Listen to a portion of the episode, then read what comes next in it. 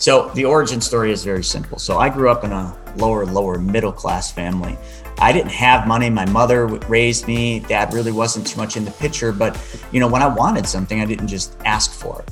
You know, what my mom taught me was that that hero story. My mom taught me one of the most important things, and we all have it when we're children, and that is the ability to dream. And not only just dream, I mean, we all, when I say dream, think, oh, when I go to bed, I dream. No, no, no. I mean, we all have dreams. Well, when we're a kid, I mean, think about it. Like if you wanted to be an astronaut, who's who's there to tell you as a child? I have a 13 month old. Whatever my 13 month old dreams in her mind, she can do and, and, and accomplish. There's no boundaries in her dreaming ability. And we keep that all the way up, some of us into our teens, until life starts getting a hold of us and telling us we can't do this. You shouldn't do this. You got to do what we did. You got to live the life I did. I call that conforming. But as a child, we know one thing and one thing only creation. We know how to create what we want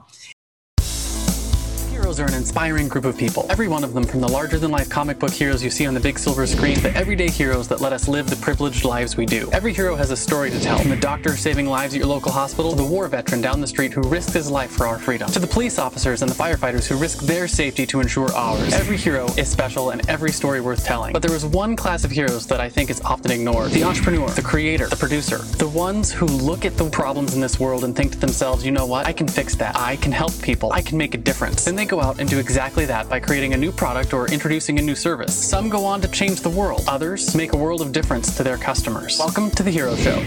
Join us as we pull back the masks on the world's finest heropreneurs and learn the secrets to their powers, their success, and their influence so you can use those secrets to attract more sales, make more money, and experience more freedom in your business. I'm your host, Richard Matthews, and we are on in three, two, one.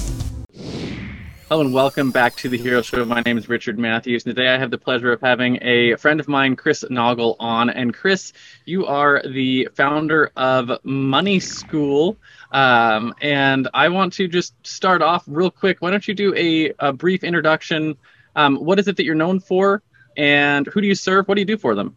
Yeah, so the biggest thing I'm known for is solving people's money problem by helping them understand how to put themselves back in control of their money. That is single-handedly the number one problem we solve is against everything somebody's been taught their whole life.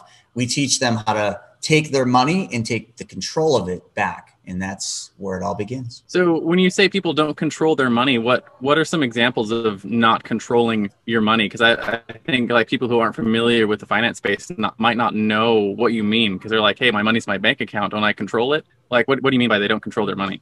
Sure. So it's very easy. I mean, think of everything you've been taught to do with money from a very young age. We go out and we work, we trade hours for dollars in most cases. Even most business owners, entrepreneurs, still create a job for themselves inside their business. And that job, whether it's for somebody else or for themselves, results in them earning money. I'm holding $100. So this $100 represents one hour of work that I put out. So now what we've been taught to do is when we make this $100, what do we do with it?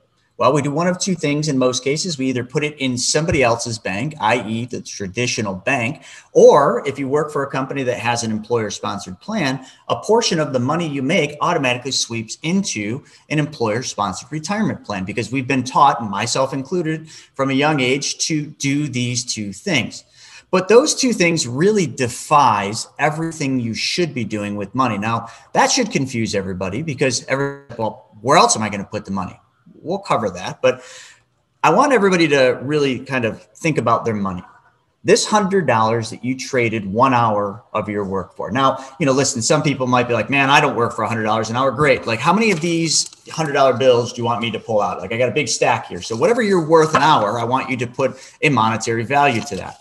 So this hundred dollars, we're just going to go back to that, is worth the most amount today.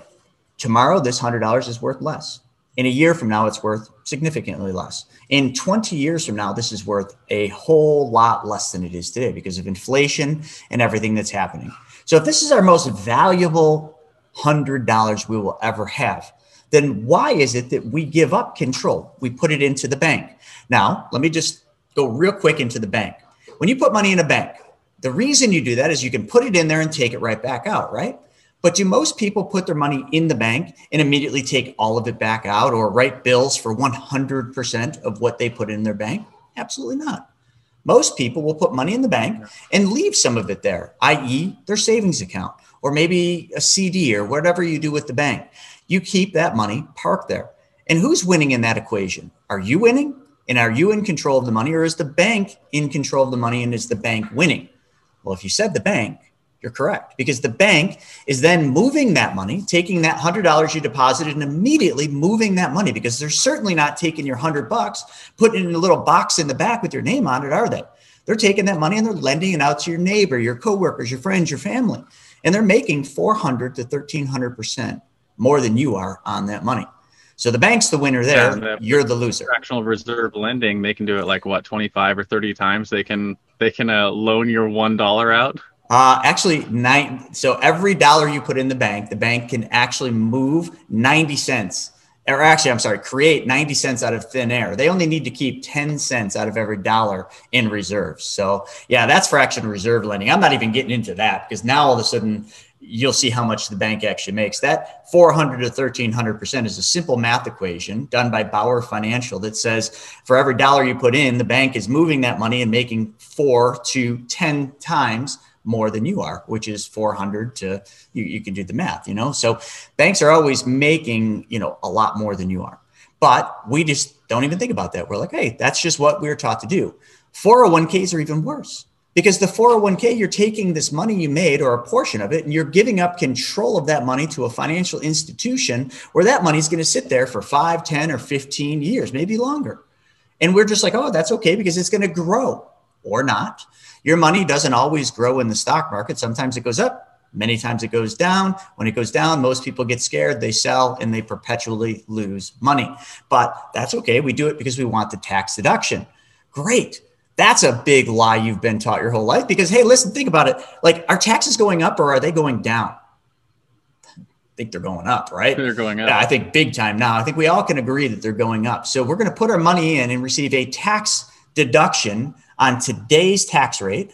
Then, five, 10, or 15 years later, we're going to take that money back out and pay tax on all of that money at a higher tax rate. That's completely backwards. The only one winning is the US government and the financial company because they're charging you, let's just call it 1% for simple math. They're charging you 1% for those mutual funds that you're investing in over the time. Most people tell me this is the craziest thing. People are so, I guess, just either you know just not paying attention or just not understanding that they're paying a fee for their money being in their 401k. They're like, no, I get my statement. There's no fee. Of course there is. How much was your return? Oh, I made uh, I made seven percent. No, you didn't. You made probably eight point five percent. But they took one and a half percent for fees. You just didn't see it, so you just think that you didn't pay it. But those fees, let's just use one percent, cost you a whole lot. How much? Let's just take over twenty years. Let's take a one percent fee on a hundred thousand dollars. What would be the cost? The answer is roughly $30,000, according to the SEC, the Securities and Exchange Commission, not me. That means 30% over 20 years is what you lost to fees. And that's 30% that you no longer can earn interest on, earn returns on. So, what you're literally doing with your money is the complete opposite of what you do with money. So, you're putting money into this 401k. We do the opposite uh, with money, then I'm, I'm saying it wrong, but like, let me put it this way Would you ever buy a car today? And then, right when you get the keys to drive the car, wait five, 10, or 15 years before driving that car? No. We do things with money we would never, ever do with things that money buys. Would you do that, Richard? No, I you drive the car off the lot that day and use it right. And then I love this one. Like, would you ever go to the store and buy a loaf of bread, beautiful Italian loaf of bread, come home, throw it in the freezer and shut the door, then wait five, 10, or 15 years, come back, open the freezer door, and voila, you now have two loaves of bread. Where'd the second one come from? Your match. Oh, yeah, I get a match at work. So now you have two freezer burned loaves of bread. You wouldn't eat either one of them. The same thing's happening with your money and you wouldn't buy your dream house with your significant other and then wait, you know, as soon as you're ready to move in with your spouse, you say, oh, oh hold on, honey, honey, wait a second. We can't move into this house for five, 10, or 15 years. We got to treat our money the same, the same way here. Like we, you know, but that's what we do. We do things with money we would never, ever do with things that money buys. Sorry, I went yeah, long on one that. Of, one of the things that uh, one of the things that pops in my head when you're saying that is a is a phrase that I was taught a long time ago is that money loves speed, right? And wealth loves time, right? So if your your money is is like if you you need to take it and then you need to put it to work um, instead of trying to let it sit there and do nothing, especially when you're in a um, a debt based economy like ours, which is you know by definition the value of our dollar is constantly going down, like it has to uh, because of the way our economy is built. So, you know, like you said earlier, your the dollar that you earn today is the most valuable it's ever going to be at the moment you earned it. Love that, you know, and that that really sums up another big problem that we've all been taught. I like to call it the big lie is, you know, we we've really only been taught from a young age through school, through college to work for money. We're never ever taught how to make our money work for us that's something we have to learn on our own. And many of us make big mistakes by giving up control of that money in the process of trying to make our money work for us. And then you said another thing, you talked about the speed of money. I would relate that to the velocity of money. Money can only be effective if it's in motion. Putting money in a bank account, putting money somewhere and just leaving it sit is completely defying the laws of motion. Okay. Because y- your money has to be moving. Banks move money. Every business in the world moves money through inventory, product, cars, groceries. They're all moving money. We're the only suckers out there that have been taught to park our money somewhere and just leave it sit. Oh, can't touch that. Because if I touch it, I'm going to lose the interest earning potential of that money. You know, people think they can't have one without or with the other. They think they can't earn interest and still have control and access to their money. But that's where they're wrong because they absolutely can. And they just have to change one thing to get that. But nobody's ever been taught that. And nobody ever will be because if you were taught that, yeah, how would you a, need a bank? Yeah, it's a knowledge gap. So I want I want to dive into that in just a minute. Two things first. One, your video clicked off. Um, and two, I want to talk a little bit about your origin story, which is how you got into this finance world, right? And actually teaching people how to work with their money, right? Um, so we talk on this show, every good comic book hero has an origin story, right? Um, that's the thing that made them the hero they are today. And we want to hear the story. Were you born a hero? Were you bit by a radioactive spider that made you want to get into finance and teaching people about money? Um, or did you start in a job and eventually move over here? How did you get into this world of finance? Richard, I got to ask, who told you, man? Did, how did you know I was bit by that spider? Like nobody knows that. You're not supposed to know that. So the origin story is very simple. So I grew up in a lower, lower middle class family. I didn't have money. My mother raised me. Dad really wasn't too much in the picture. But, you know, when I wanted something, I didn't just ask for it. You know, what my mom taught me was that, that hero story. My mom taught me one of the most important things, and we all have it when we're children, and that is the ability to dream. And not only just dream. I mean, we all, when I say dream, think, oh, when I go to bed, I dream. No, no, no. I mean, we all have dreams. Well, when we're a kid, I mean, think about it. Like if you wanted to be an astronaut, who's who's there to tell you as a child? I have a 13 month old. Whatever my 13 month old dreams in her mind, she can do and, and, and accomplish. There's no boundaries in her yeah. dreaming ability. And we keep that all the way up, some of us into our teens until life starts getting a hold of us and telling us we can't do this. You shouldn't do this. You got to do what we did. You got to live the life I did. I call it conforming. But as a child, we know one thing and one thing only creation. We know how to create what we want.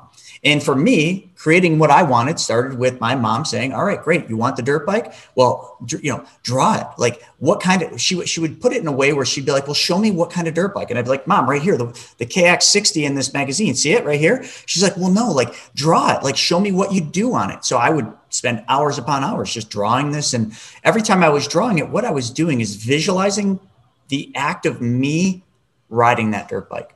And the same thing happened with dirt bikes to ponds that I wanted in the backyard to mini ramps and dirt bike tracks and everything I've ever wanted in my life started with the idea, the dream, if you will, and then articulating that dream on paper, just because that's how I did it. And I would get myself so wrapped into the act of what of me doing that, you know, skateboarding, snowboarding, surfing, anything.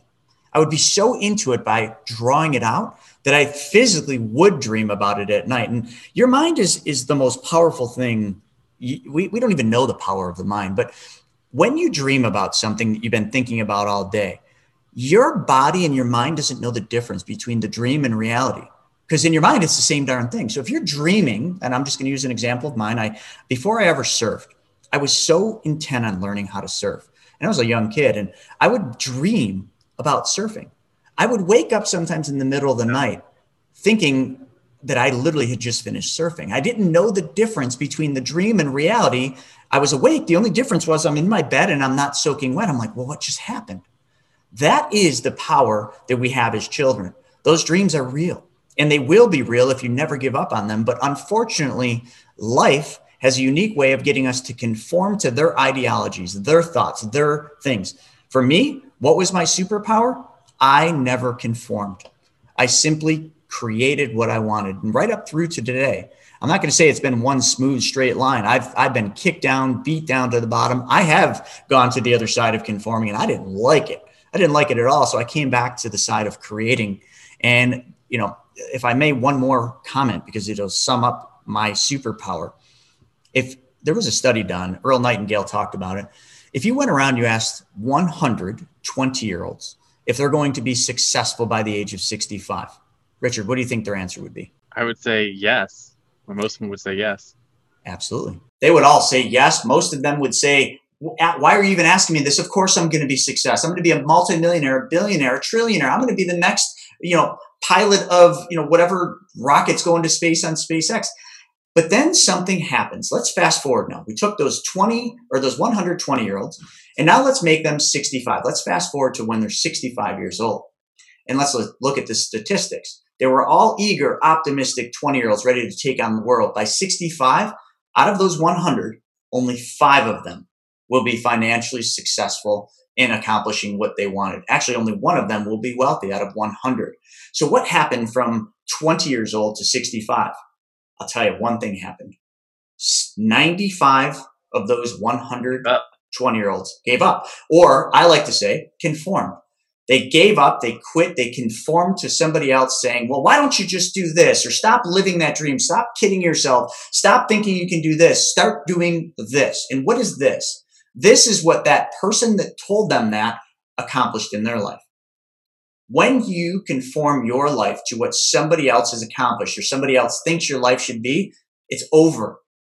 Those five did one thing and one thing different. Yeah, That's it. Five they form or they created their life. That's the only thing they did different. Yeah, it's a it's an amazing thought, and I love I love the thing that you you mentioned a minute ago that your brain can't tell the difference between a dream and reality. Um, and there's actually a book that talks about that that I read. It's called uh, uh, The Ant and the Elephant by Vincent Visconti. A little tiny book. You can read it over lunch. Um, and he talks about how um, your conscious mind is the ant and your subconscious mind is the elephant. You can use the ant to control the elephant subconscious mind.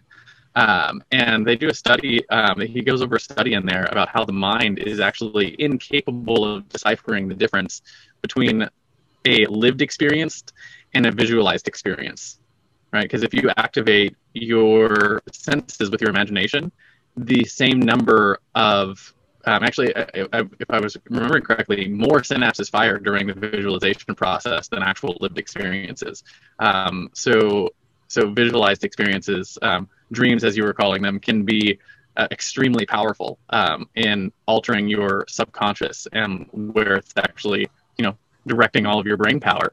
Um, so the the idea that you can create something with your dreams, right? Uh, and we're talking about, you know, the difference of the, uh, uh, you know, the, the the men and women who dream while they're awake, right? and think of, you know, and visualize life they want to create and then go create it. Um, and yeah, I've, I've had a lot of the the same experiences. I remember my uh, my wife and I we travel full time now, which you know anyone who's watching the show knows because we talk about it all the time. But um, we had a, uh, a one of those vision boards that had like every all the things listed on it when we first got married.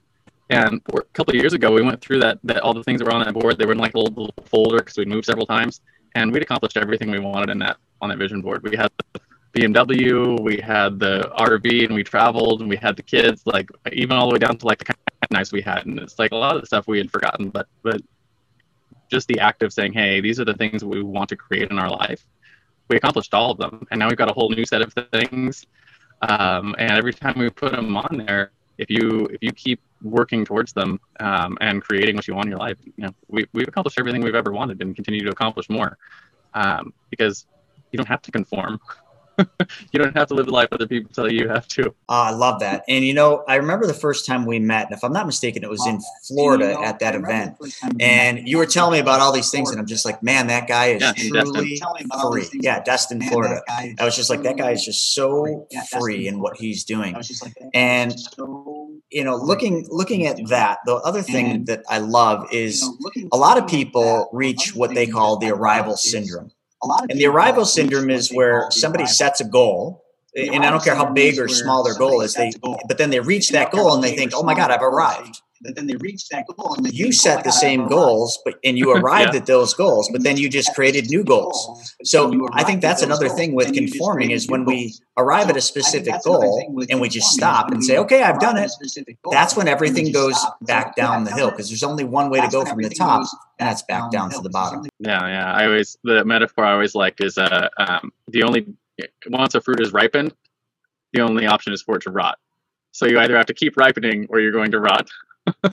I love that. So instead of talking about your superpowers, talk a little bit about your fatal flaw, which is the flip side of your superpower, right? So just like every Superman has his kryptonite or Wonder Woman can't remove her bracelets of victory without going mad, you probably have a flaw or something that's helped that you struggled with, something you that's held you back in your business. Um, for me, it was a couple of things. Um, I struggled with perfectionism for a long time, um, and which kept me from shipping product and actually getting it to the market. Um, I also struggled with a lack of self care, which you know uh, came out in like letting my clients walk all over me, not having good boundaries early in my entrepreneurial career. Um, but I think more important than what the flaw is, is how have you worked to overcome it so you can still grow, right? Um, and hopefully your experience will help our listeners grow a little in their lives. Yeah. So early on in my life, uh, you know, I, I, was a dreamer, but then um, when I was in my 20s to 30s, I had a ton of success. Uh, I was running skateboard, snowboard shops. I was a pro snowboarder at that time. And I got into the Wall Street world as a financial advisor. And when I got in as the advisor, I, I, started to see people that made a lot of money, other advisors and some of my clients, you know, that had significant amounts of money. As a pro snowboarder, I, I was surrounded by a bunch of other snowboarders that did okay, but really they were just chasing their dream. So at this moment, when I was a financial advisor, I was making a lot of money, more money than I'd ever made. And I continued to do that and do really well. And as I started making more money, surrounding myself with these other people in the industry, I developed an ego. So my my one thing that hindered my success was my ego. And that ego carried along with it the inability for me to accept new things. As an advisor, I thought I knew all there was to know about making money and investing. I mean, we're just inherently trained to have an ego. And I hate to say that for any advisors listening, like you know this is the truth, or maybe you don't yet, but we are literally trained as advisors to have this ego. And I carried that along. And that ego single handedly basically ended in me failing not just in 2008 and almost going bankrupt to the point where I had to ask my my girlfriend at the time to pay the mortgage, the utilities, and I had to move friends into my house to pay rent because I couldn't make it. But then again in 2014, after I had gone through the Great Recession and kind of climbed back up in the real estate world, I was still an advisor in ego there again brought me straight down to one of the worst times in my life, which was 2014. I was on a proverbial roller coaster of having money and doing well to having nothing, and then having money again and doing well to having nothing. And the single thing that brought me down both time, I have to believe, was my ego. Because I will tell you, at the bottom, when I reached the bottom, the one thing that changed from when I was at the top is I was open and willing to learn my mind no longer had this ego that I that I knew things and I knew everything that I needed to know. To now, I don't know everything. I need help. I need mentors. I need people to show me the way. So, uh, you know, uh, I think Will Rogers' quote sums it up the best. Totally get that. Yeah, Will Rogers says the biggest problem in America is not is not what people don't know. The biggest problem in America is what people think they know that just ain't so in those high times i allowed all my surroundings and the people around me to control and and manipulate and, and really just i was conforming and i was also allowing ego to get in the way. and then when i was at the bottom i was seeking the answers seeking the truth looking for a way out and why do the wealthy do things different than what we do. Yeah absolutely. And it's a it's definitely a different game that people play. And i love the i um, I, I, I love the the thought of um, your ego getting in the way. Because I know like anytime I've had problems, it's always been like because I thought I knew better. Um, and the thing that I've I've realized as I've gotten older um, is that the more I learn, the less I know, um, or the less I think I know. Um, and I think that that humility of realizing that I don't I don't know Jack um, really helps helps you to be in that space where you can ask for help and you can have an open mind to learn things from other people in other industries that can help you grow your life and grow your business and things like that. Absolutely, and you know I could sum that up in something that's I'm a per, you know a perpetual student. Uh, I'm reading a book right now called The One Thing, and that book talks about focusing all your attention and focus on just one thing. The one thing that you would do for free, the one thing you love to do, and the one thing you're good at. But then what happens if you focus everything on one thing to everything else? Does it just fall apart? Well, to everything else. You know, here's my summary of that: is Henry Ford you know, the you founder know, of Ford Motor Company. He was not a smart man. I think he had a fifth you know, grade education. Well, not a smart man. What he was, he was actually brilliant but not in the general sense of what people would think is brilliant, brilliant, from an education standpoint. See, what he was smart enough to understand is I'm a visionary and I'm smart enough to do this one thing that I do, which is dream and create Ford Motor Company and take it to the future where it's going to be. But he didn't know how to do bookkeeping. He didn't know how to do law. He didn't know how to do all these other things. But what he had is a little row of buttons on his desk. And every time he got something that he didn't have an answer for, he didn't know how to do it. He didn't try to let his ego kick in and say, I'll figure this out. No, he pushed the button for an expert that knew how to do it. And that makes him truly a genius because he was smart enough to know he wasn't smart enough. Yeah, yeah, that's and it's a powerful thing. And I know um, that's something that I'm struggling with in my business currently is figuring out how to focus my business down on the things, focus like my skills just on the things that I can do, and like get more and more stuff to my team. Um, and growing my team has been an important part of that. So uh, you know that's something I'm currently learning how to do. So yeah, I know that's a it's it's definitely a an important skill, and I know my business has grown significantly since I started bringing in other people instead of trying to do everything myself.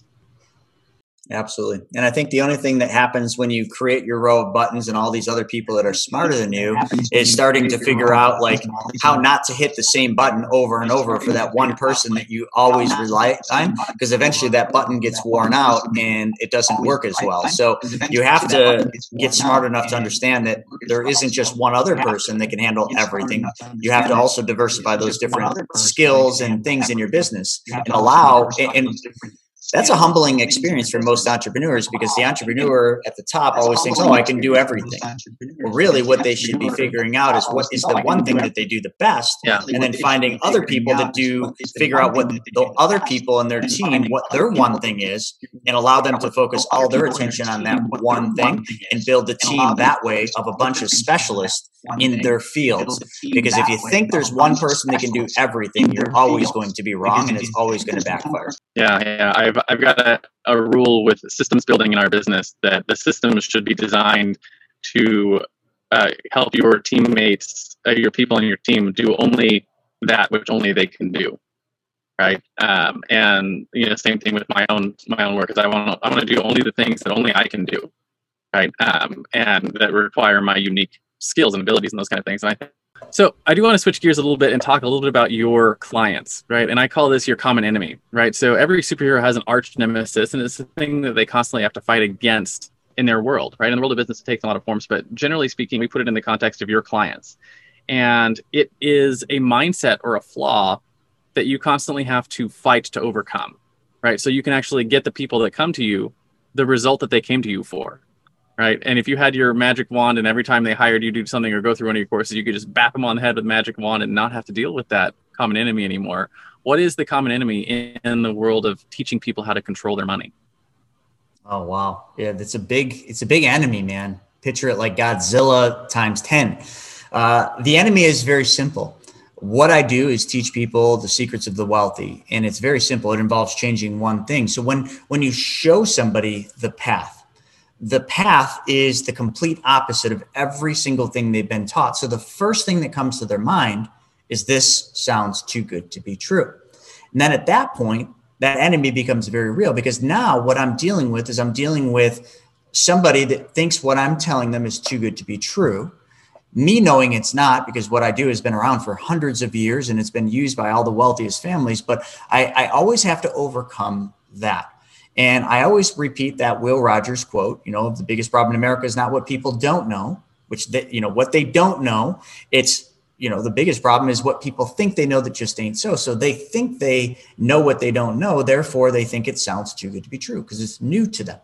So that is absolutely the godzilla for me and the easiest way to overcome this negative mindset or this mindset of thinking, you know, it's too good to be true is really just to allow people to do their own due diligence and to show them the path, to teach them the, the path of, of success and how they can get themselves back on track. But then just to take my foot off the pedal and just allow them to do their due diligence. Now, for most business owners, this is very hard because that means that you're not ever going to be able to sell anything. So, right there, they're like, well, how do you do business if you're never selling? Simple. You teach people how to do what they want. And then from there, you just leave it alone. Because at that point, now you've put all the burden on the client. The client now has to make a decision.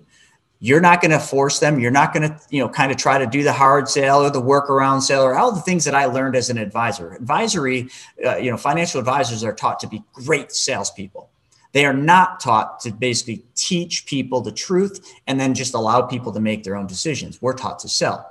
My capacity today with my clients is I teach, but then we don't sell anything, which is kind of weird for them too, because now all of a sudden they are forced to have to go out and do due diligence, to watch additional videos, to overcome their objections in their mind. In in their mind, they have to come up with one thing. This is the Godzilla. They have to decide: is this real? Or is this too good to be true? And it's very easy for them to do that, but it requires them to take action on the knowledge they just learned. And I think, you know, like again, you know, is knowledge power? Absolutely not. You know, Tony Robbins talks about this. It's the application of the knowledge that's important. So they have to go apply that knowledge. And that right there is the Godzilla because a lot of people just want everything put, you know, on a silver platter with white gloves and said, here you go. Here's the magic thing that's going to solve all your problems. And then they want it to happen yesterday.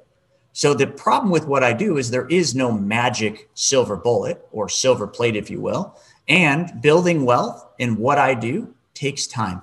It's a marathon. You know, Warren Buffett gets asked, asked um, I, I, can't remember who asked him, but I think it was Bezos said, you know, Warren, you're so smart and everything you're t- teaching is so simple. Why doesn't everybody do this? And his answer was something to the tune of, because it's not easy and it takes time. And Bezos like, well, yeah, yeah, it brings us right back to that thing we talked about earlier. Money loves speed, wealth loves time. Bingo. Right, um, and it takes time to build to build wealth. And you know, I'm still in that boat. I've been working at my business for you know since I was 12, um, and I'm still not fabulously wealthy one of these days. Um, but I, to the same same point, we've also accomplished pretty much everything we've ever wanted um, and continue to do so. So it's it's interesting how how that works, um, and the mindset of wanting to to get everything handed to you on a silver platter is something that's uh, I've never really understood. Um, so I have a hard time with it. But the way that you approach sales, I think, is uh, is very powerful because um, that's how how we do it with our. We have a full service um, podcasting agency, and we do the same thing, right? We don't do any sales. What we do is we do education, right? Well, it's like here's what you should be doing with your podcast, right, to grow your audience, and we give them all the tools and everything they need to do it. Um, and then the sales is like if you would like someone to do it for you, we'll we we have a white glove service that handles all of that, right? And that's that's our sales pitch. It's one line. Here's what you should do. if you want someone to do it for you, we can do it. so it definitely definitely works. So um, I want to get um, and talk a little about some practical things for um, for this actual concept of wealth, right? We call this the hero's tool belt. Just like every superhero has their awesome gadgets like batarangs or web slingers or laser eyes, I want to talk about some practical things in the world of learning to control your money, right? So this could be anything, right? It could be um, the tools you know that you use to make your business work, notepad, calendar, marketing tools, or something you use to actually deliver. How do you um, how do you actually teach people to take control of their money? What are some of the tools that you use to make your business go around? Sure. So, you know, the tool belt isn't really stacked. So, you know, I don't have one of those fancy tool belts that Batman or any of the other superheroes would have. My tool belt's very simple. And my tool belt involves a couple tools that are outside the norm. So, again, how do you take back control of your money by changing just one thing? Well, in my tool belt, I don't have some special bank. Well, I actually kind of do. But what I have is I have giant mutually owned insurance companies, which also cu- coupled with the knowledge of what the Rockefellers and the Rothschilds did back in their time, they wanted to create a banking system for themselves that put them in control of their money, but also allowed them to earn uninterrupted compound interest on their money while still being able to use the money. So that involves a magic tool. And what is that magic tool? Well, it's not what you think. Okay, it's not some fancy dancy thing you've never heard of. Actually, the tool that we use, we call it a machine, is nothing more than a whole life insurance policy. Now, as soon as I say that, most people zone out. But this tool, this machine, okay, provided by very specialized insurance companies, mutually owned, dividend paying life insurance companies, but giant ones, isn't the whole life that most people know about. Most people think that whole life is what Dave Ramsey says is a terrible place to put your money, or Suze Orman, or the other gurus. And I would completely agree with every single one of them. If you went out to your life insurance store and bought a whole life off the shelf from your, you know, broke ass brother-in-law or somebody else who's selling life insurance, you probably made a drastic, huge mistake. Because what I'm talking about is a completely different type of whole life, not different in its essence, but different in its engineering. Okay. So, you know, an engineer can engineer just about anything. They can take a standard car, a slow, let's just use a, I don't know, Ford Focus, and they can engineer it to be one of the best rally cars in the world. So, what makes the difference between the standard base Ford and the you know 700 horsepower rally car that wins races is engineering but it's still a Ford Focus. It's boring little car that most people are like, ah, so you got a Ford Focus. No, man, I got a specially designed and engineered Ford Focus that goes really fast, does really cool things, and wins most rallycross races. So the difference between that Ford Focus is nothing more than engineering and design. So back to my machine. It is a whole life, but it is specially designed and engineered to do a specific thing. And that specific thing is called banking. So the problem with control is we give up control to traditional banks and traditional Wall Street investment accounts. Okay. So now if we want to change that, we'd have to change one thing, and that is where your money goes first. Because if I had a bank, okay, we're going to call this our private bank, and our private bank is nothing more than a specially designed and engineered whole life policy done through a giant mutually owned insurance company that pays dividends. Why would I do this? Why did the Rockefellers, the Rothschilds, Walt Disney, Ray Kroc, Joe Biden, McCain, and I could go on for days, but why do they all use this private bank over the traditional bank that we've been taught to use? Simple control. This private bank that I'm talking about allows you to put your capital there. You go out, you make $100 an hour, you take some of that $100 and you save that money. We're only talking about the money that you're saving, not the money you're spending every day on milk, groceries, diapers, and that stuff the money you save. Why would we put that money in our private bank with these insurance companies instead of just putting it in the bank? Here's the reason. Let's say I take, this is just a hundred bucks, take a hundred dollar bill and I put it into my private bank with that insurance company. What does my private bank allow me to do? Well, first off, as of 2021, my private bank, the insurance company, pays me a guaranteed 4%, guaranteed. So unless your bank is paying you 4%, I'm, I'm doing better already. Then every year, they pay me a dividend based on the unused premium deposits that I made and that everybody else made. So now I got a dividend, which can push me to close to 6%. So now I'm making 6% on my money. And in your bank account, you're making how much? Close to zero.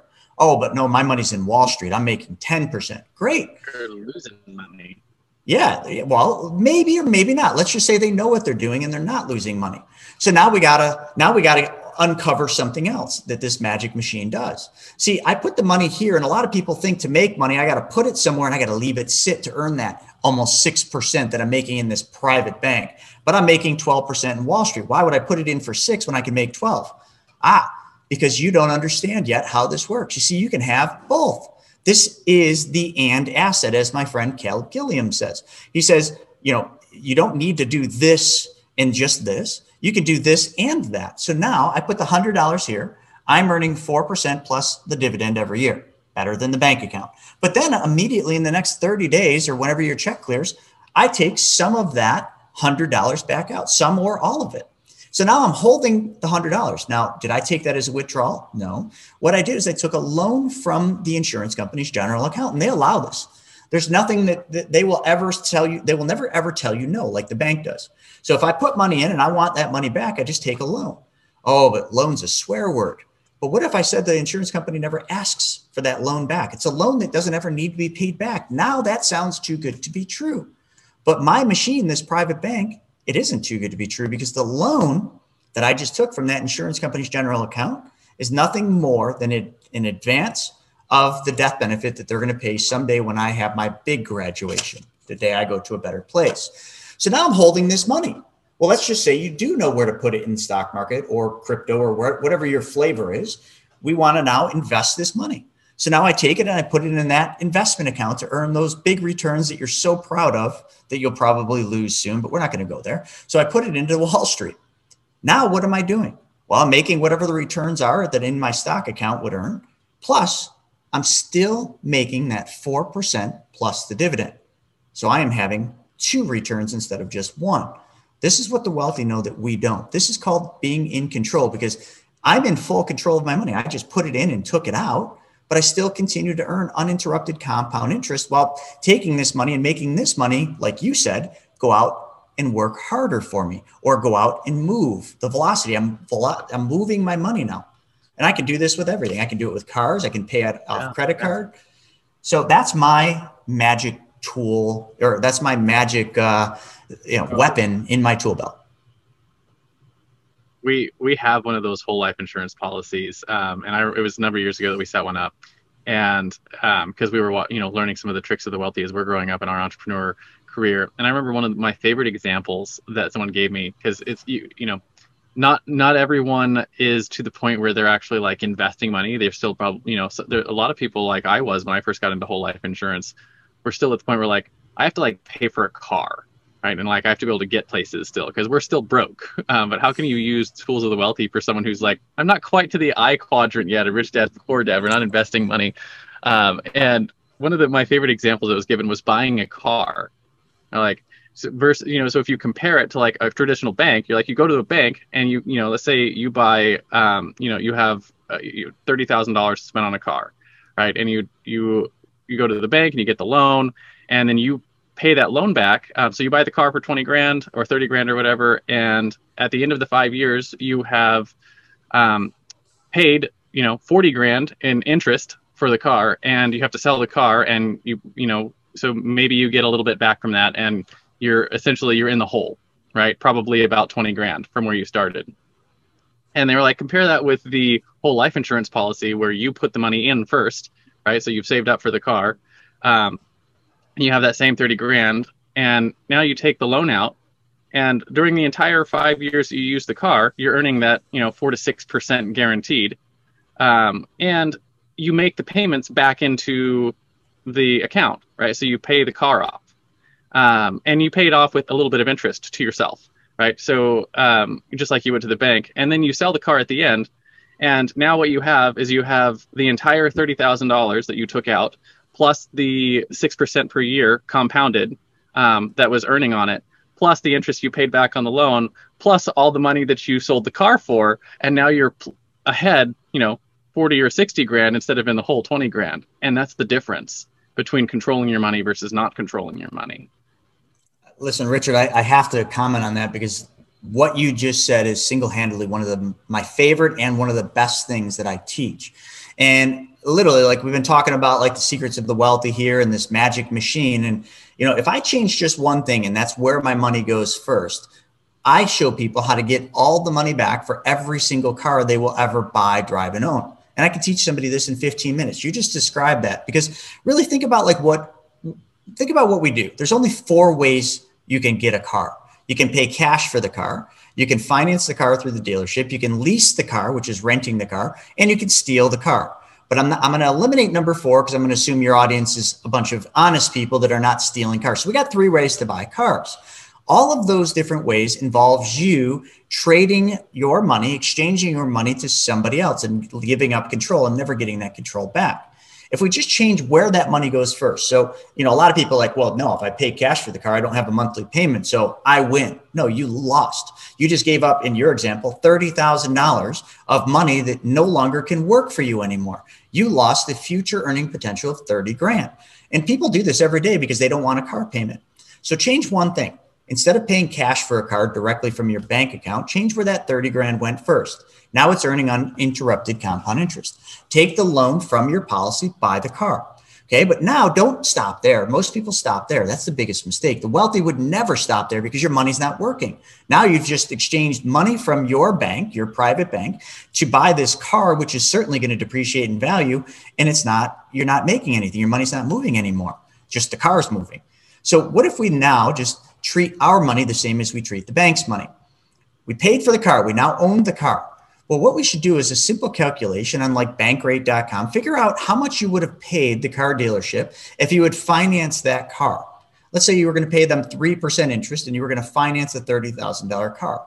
Let's call the monthly payment 500 a month is what it comes up with. Some interest, some principal. That's 500 a month you would have given away to the car dealership or the finance company and you would have been fine with that. So if you were okay giving somebody else's bank that 500 a month, why don't we just go through an exercise of treating our money the same as the bank's money? Take the 500 a month you would have given to somebody else's bank and then set up a bill pay back to your bank. Your bank is this specially designed and engineered whole life. So now we write a $500 check or set up a bill pay every month to go back into your account. You know, the coolest thing is a lot of people like, I don't want to do that. Why? That's $500 a month that goes back into your bank that you have access to the very next day when your check clears. You didn't lose that money. You're just redeploying where that money goes. After five years, what will happen is what you just described. You will have the car in your driveway bought and paid for. Okay. Car is bought and paid for. Secondarily, what you also now have is all the money that you would have given away back in your account. So for one car, in most examples we give, you would now have 90 plus percent of every dollar you paid for that first car back. I don't know many people that buy cars and get 90 cents of every dollar back and still have the car. It's not something most people have. They they either exchange the money and lose all that interest they would have paid, and then they have a depreciating car in their driveway that they sell for a loss.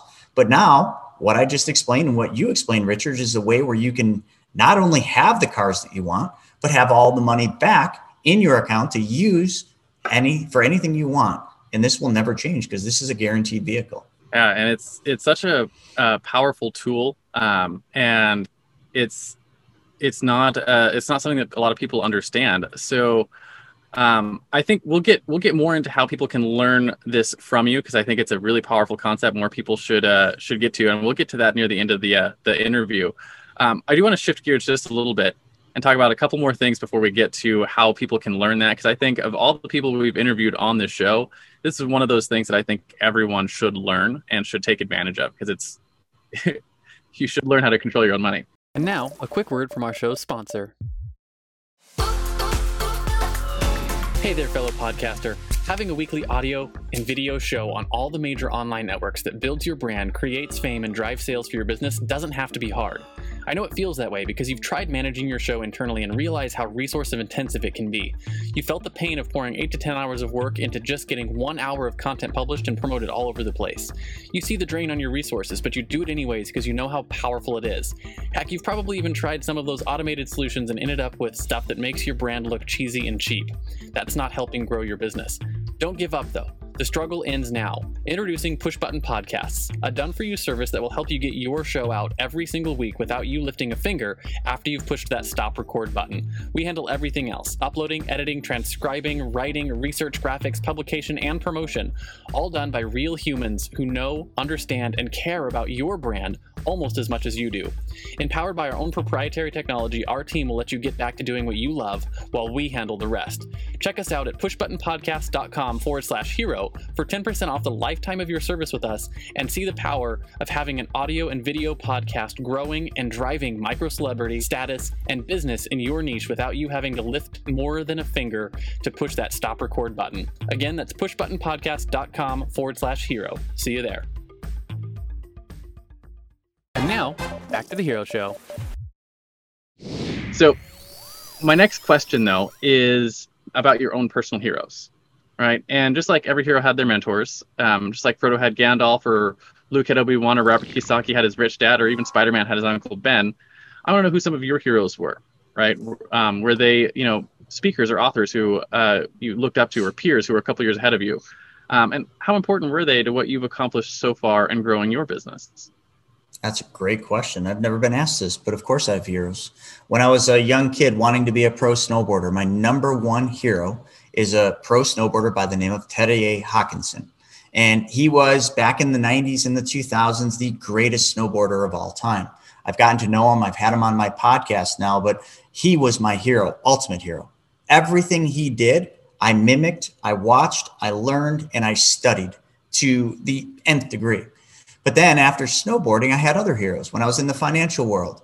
Okay, I looked up to some of the the best advisors. Okay, some of them were in the firm I was at. I was always going after the top guy. How did he get there? And I would go to them and I would either exchange time, you know, for the knowledge, or sometimes dollars. I would give up, you know, pieces of cases and I'd split them with him so that he was being paid to teach me how did you get where you're at? Because if I'm here and you're here and you're my hero that I'm chasing, how do I close that gap? It's simple. You mimic what they do. I mimicked what Terje Haakonsen did. I mimicked what Mark did. And I literally today, who are my heroes today are some that many of you know. Tony Robbins, hands down, one of my heroes. How did he do what he did? How does he help hundreds of millions of people get to where they want to go? So I mimic what he does. Robert Kiyosaki loosely could be considered a hero because he's in my space and he took it to a certain level, but I can only see him as a hero until I hit a certain level, which I think I've got, and then I have to find somebody else. So the simplest thing is, is I've always had heroes. I will always have heroes. The heroes that I have today are not the heroes that I'm going to have in five or 10 years from now, because I will reach their level and then I will need to seek new levels. And that's how heroes are. We never, you know, from a kid, we we have certain heroes. Yeah. I mean, but then when we get older, our heroes change. Well, that's my that's my hero's journey. Like I'm always looking for my next hero, and all I want to do is I want to say, how did my hero get where they're at, and how do I close that gap and mimic what they did to be right there. And I know in uh, um, one of the things that I learned early on in my like trying to find heroes world um, for my own life was realizing that you don't have to find the perfect person, right? They don't. You don't have to find someone who's like they have to be someone that you're looking up to for their marriage and their child rearing and their finances and their relationships. It's like find the area that they have the success that you want to mimic. Um, and if it's you know if they have the business success they want but not the relationship success, don't take their relationship advice. Find someone who's got the long term relationship that you want and you know, so you're you're allowed to do that because never nobody's perfect, right? You're not going to find the perfect person to look up to or follow or read their books or listen to them on stage, right? They're going to have certain areas of expertise where you can learn from them and mimic their actions and hopefully get the same or similar results. Totally agree. One more thing before we get to, I think, some of the fun stuff, um, which is you know how people can find you and learn this stuff themselves, um, is I want to talk about your guiding principles. Right. So one of the things that makes heroes heroic is that they live by a code. Batman, for instance, never kills his enemies. He only ever brings them to Arkham Asylum. So as we wrap up the interview, I want to talk about top one or two principles that you live your life by um, that maybe you wish you knew when you first started out on your own hero's journey. Yeah, my principles are very simple. Uh, I'll start with one of the main guiding principles that I live my life by, and that is give your best stuff away for free. I learned this from one of my heroes in the past, and they said to me, if you want success, give your best stuff away for free. I truly believe that what I just said by giving, if you give unconditionally without any hope of getting anything back, you can't go into a giving situation because you think you're going to get something from that. That defies it. It almost is a double negative, it negates it. Okay. Try putting two magnets together. You can't. Same thing. But if you give in the effort and the hope of solving somebody else's problem, you in turn, it's a, it's a universal law, you in turn will also find success. Okay. And it might be in weird ways. Sometimes when you give, you get a front row parking spot at the grocery store. Sometimes when you give, sometime later, somebody ahead of you buys you a coffee at Starbucks. those are the returns that you get and they just multiply. But that is a guiding principle. And the I don't know as if this is a principle, but something I live my life by, a code, if you will. I have a, a, a routine, a very strict routine that I follow every day. And it starts that when I wake up and I open my eyes, I get down on my knees and I thank God for the day. And then I go through a process of different things. My clothes are set up for the day, so I don't have to think. Okay. I, I typically will work out just to get my mind in, in, going. I drink a glass, a full glass of water because I have to get my body ready, and your body's mostly water. So these are just different things on that level that I do. But I would say the single guiding principle is what I just said about giving. If you give, yeah, it's doesn't matter. You will get, and that is it. I have a uh, a theory that the uh, Sermon on the Mount that Jesus gave in uh, in Matthew, I think it's Love 25, um, is not a uh, um, is not a what would you call it uh, uh, like commandments like thou shalt live this way. Um, it was more of a hey, um, I, I, I had a I had a hand in creating the universe, and it has certain r- rules that you have to sort of live by. Like you know, if you jump off of a building, you're going to fall down because gravity. Um, right? It's that the the whole first give and then you shall receive is a sort of a law of the universe kind of the, in the same way that gravity is a law of the universe. 100% and it's funny you're saying that. I'm just looking it up here because it is something that i've repeated numerous times. It's something earl nightingale talked about. The sermon on the mount sums that entire thing up and i think everybody should not just read it once but should read it many times over whether you're religious or not religious there's so much you can learn from that and uh, I'm glad you brought it up. What I want to do, um, real quick, I've got got one thing I do before we wrap the interview, um, and it's called the Heroes Challenge. Um, and it basically it's just a selfish thing I do at the end of the interviews to help me find access to people who might not be looking to do the whole podcast thing, but still have interesting stories. So the question is simple: Do you have someone in your life or in your network who you think has a cool entrepreneurial story? Who are they? First names are fine, and why do you think they should come share their story on our show? Absolutely. So one that I would come to mind is one of my heroes, one of my mentors, Randy Garn. Uh, his story is incredible. He has exited hundred million dollar, you know, deals that he sold, but it's not what he did or wh- where he's at today. It's how he got there. His his story is amazing. So I would absolutely highly recommend Randy Garn. And uh, God, there's so many others, but uh, you know, Terje Haakonsen, if you can get him to come on the show. I think his hero his hero journey would be incredible. I mean, he was obviously one of my heroes, but how he did what he did to get to the levels he did was simply an incredible story. So those would be two really good ones for you. Awesome. Well, we'll reach out later and see if maybe we can get an introduction. Sure. Um, and now we get to the fun part, which is um, is how can people learn from you, right? In comic in comic books, there's always the crowd of people at the end who are cheering and clapping for the acts of heroism. Are analogous to that um, is where can people find you if they want your help? Where can they light up the bat signal, so to speak, and say, "Hey, Chris, I would really like to learn how to take control of my money." Um, so I think the uh, the the important questions are one, where can they do that, and two, who are the right types of people to reach out and ask for your help? So I do have a bat signal and it's it's blaring every day, day and night.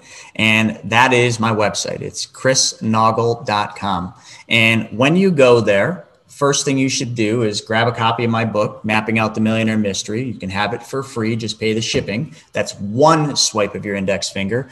But then also watch a 90 minute video. Now, I know that's a lot for me to ask, but if you want to learn how to take back control, you have to do the same thing I did in 14, even though I was a high level advisor, I didn't know about this. And I had an extremely wealthy individual say to me, Watch this 90 minute video, and then I'll answer your questions in a call. That was the toll. The 90 minute video will teach you how to get back all the money for every single car you ever buy, drive, and own. It will teach you how to erase and recycle and recapture all the debts and the money that you give out in expenses. It'll show you how to take all that money back. But hey, you know, then you were saying, who isn't this for? Well, this is for the people that don't want to get all the money back or don't don't go watch the 90 minute video or look for the bat uh, signal if you don't want to get all the money back for all the cars you're ever going to buy drive and own if you don't want to pay off your debt if you don't want to make uninterrupted compound interest keep doing what you're doing because you clearly think you know what you don't know but for everybody else it's chrisnaugle.com couple swipes on the index finger get the book watch the 90 minute video or the 10 part video series. And from there, set up a call with me and I will answer all of your questions. And then from there, you can go on your journey to decide is this too good to be true? Or is this something that will change my financial life? Awesome. Thank you so much for coming on today, Chris. It has been um, excellent getting to both catch up with you a little bit and uh, and talk about what it is that you do. Because um, I again, it's, personally, I think this is one of the biggest tools in the wealthy's toolboxes that is accessible to those of us who don't have like we don't you don't have to be an accredited investor. You don't have to reach a certain level to start taking this level of control of your finances. There's a lot of stuff a lot of black boxes that are closed off to you until you reach a certain level that only the wealthy can access. And this is one of those tools that can help you take control of your money in a way that nothing else can. So definitely um, take up Chris's um, offer to go watch the 90 minute webinar um, and pick up his book um, you know, I'm probably gonna go pick up a copy of your book because I don't think I've read that copy yet. Um, read that one. so uh, again, thank you for coming on the show today, Chris. I really appreciate your time. Do you have any uh, final words of wisdom for my audience before I hit this uh, stop record button? Yeah, I mean, focus everything you have on the one thing you enjoy doing, and make sure that one thing you enjoy doing solves somebody else's problem. Awesome. Thank you very much for coming on today, Chris. It was my honor and pleasure. Thank you.